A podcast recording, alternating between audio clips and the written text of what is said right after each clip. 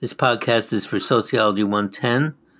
Um, we're going to be talking about the article The Black White Test Score Gap by George Farkas. Uh, that article kind of matches an article by, oh, forgive me, what's his name? William Labov, called Academic Ignorance and Black Intelligence.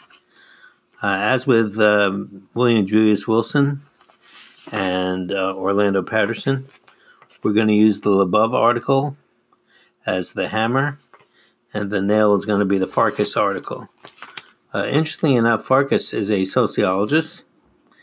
Uh, I don't like his article. It's more of a culture of poverty approach. And um, Labov is actually a linguist.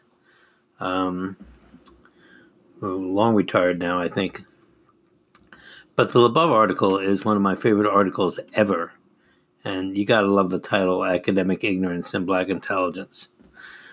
Anyway, Labov is, uh, also happens to be the stepfather of Alice Goffman. Um, her father is the noted sociologist Erving Goffman. So she kind of comes from academic royalty.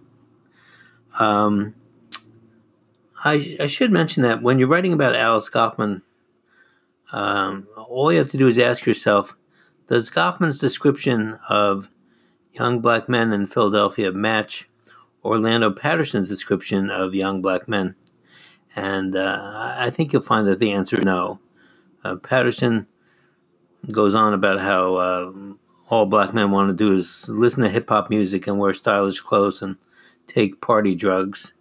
And uh, that's completely different than Goffman's description. And uh, the other question you should ask yourself when you're reading Goffman is, you know, do these young men sound like they're irrational?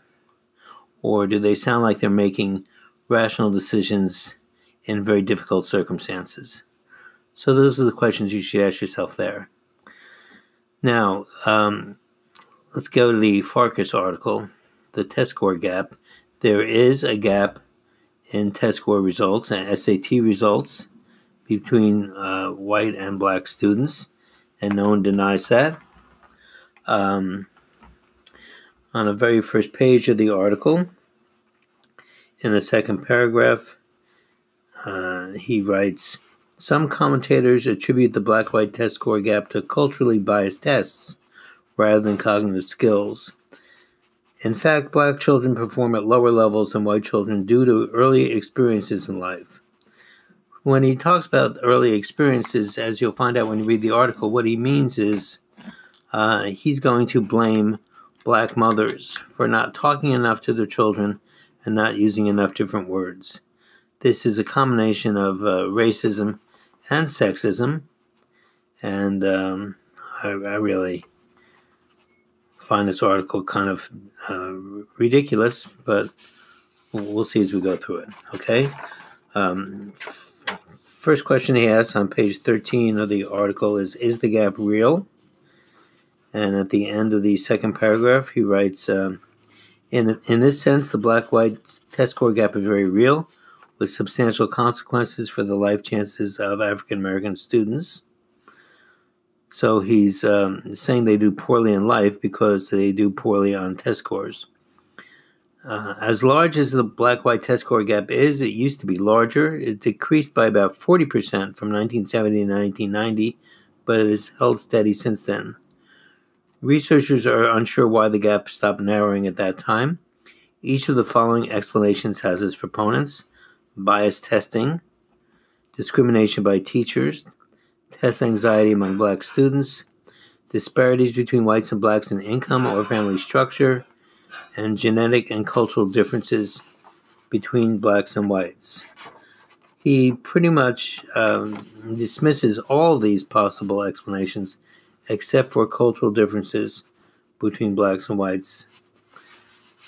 And he talks about that when he looks at the recent evidence. He, you do want to look at the figures uh, figure one on page 14 shows you that um, professional parents of the professional class um, use a lot more different words in talking to their children than working class parents and low income parents.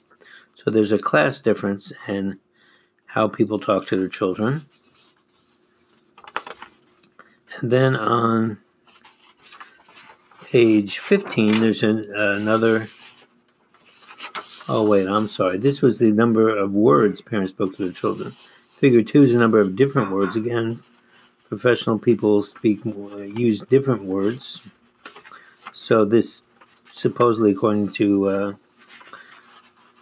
um, Farkas, increases the vocabulary of professional children.